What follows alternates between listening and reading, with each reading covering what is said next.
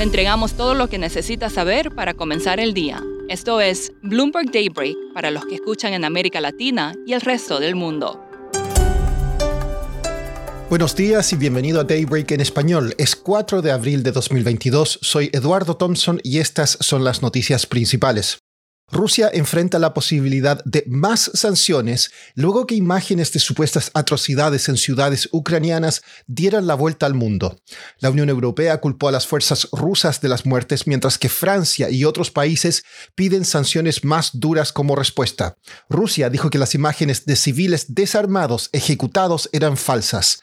Las negociaciones entre Ucrania y Rusia podrían reanudarse hoy mientras siguen los combates en Mariupol, donde Ucrania sigue contra controlando el centro.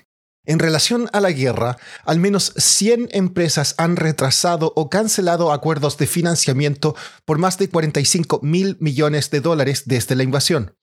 Esto incluye unas 30 salidas a bolsa en Estados Unidos y unas 10 operaciones de fusiones y adquisiciones valoradas en más de 5 mil millones de dólares.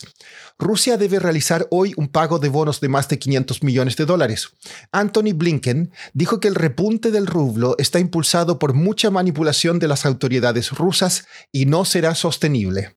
En su carta anual a los accionistas, Jamie Dimon, el presidente del banco JP Morgan, advirtió que vendrán más alzas de tasas que lo que prevé el mercado, ya que la Fed buscará dejar atrás un estímulo excesivo y demasiado largo. En el mundo corporativo, el billonario Elon Musk compró una participación del 9,2% en Twitter.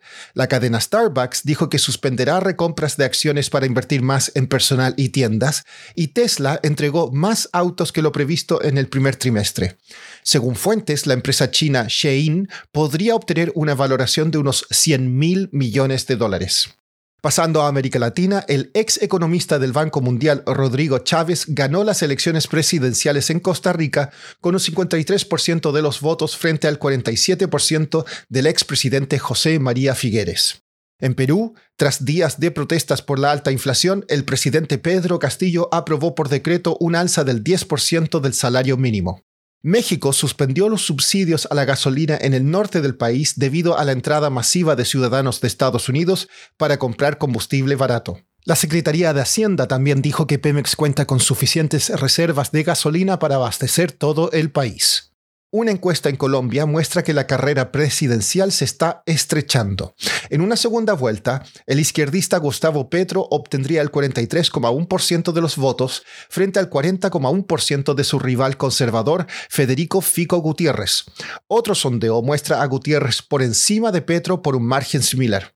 En medio de la pandemia, México obtuvo cifras récord de remesas el año pasado.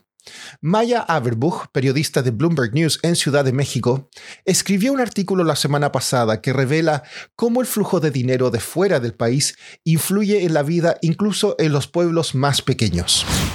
Pues en la mayoría del mundo vimos un aumento en el número de remesas durante la, la, pandemia, hablamos del año pasado, y lo vimos más fuertemente en América Latina, donde México es el, el receptor principal en buena parte por el dinero que viene de migrantes en Estados Unidos. Entonces en México vimos realmente eh, una cantidad increíble de dinero que llegó el año pasado, unos 52 mil millones de dólares, que representa un aumento muy grande del año anterior y los pronósticos son que esas remesas seguirán creciendo este año y a futuro. Tú visitaste el pueblo de Tehuitzingo. Cuéntanos, ¿qué fue lo que te llamó la atención de ahí en cuanto a las remesas que recibe ese pueblo? Pues Tehuicingo es un lugar en el sur de Puebla, o sea, no tan lejos de la Ciudad de México, donde por muchas décadas ha habido una migración hacia Estados Unidos. Pero vemos que en los últimos ocho años por ahí hubo un aumento cada año de las remesas y la pandemia no paró ese aumento. Al contrario, vimos que ya llegó a un año, hasta,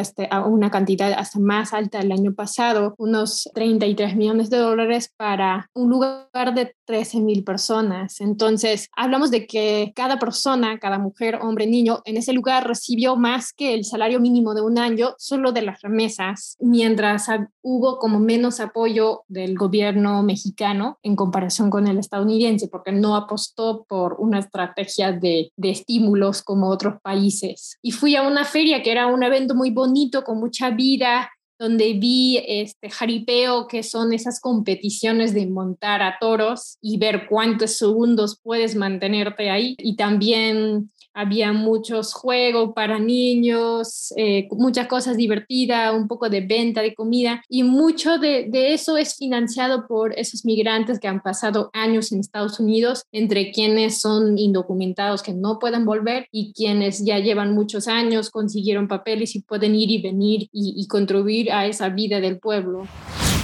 Por último, la empresa Air Company, con sede en Brooklyn, afirma haber creado el alcohol más sostenible del mundo al mezclar dióxido de carbono capturado con hidrógeno producido a partir de agua y energía eólica.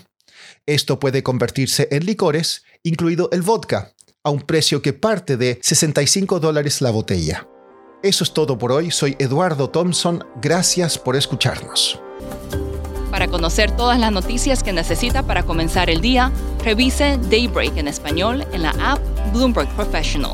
También puede personalizar Daybreak para recibir las noticias que desee. Eso es todo por hoy. Sintonice mañana Bloomberg Daybreak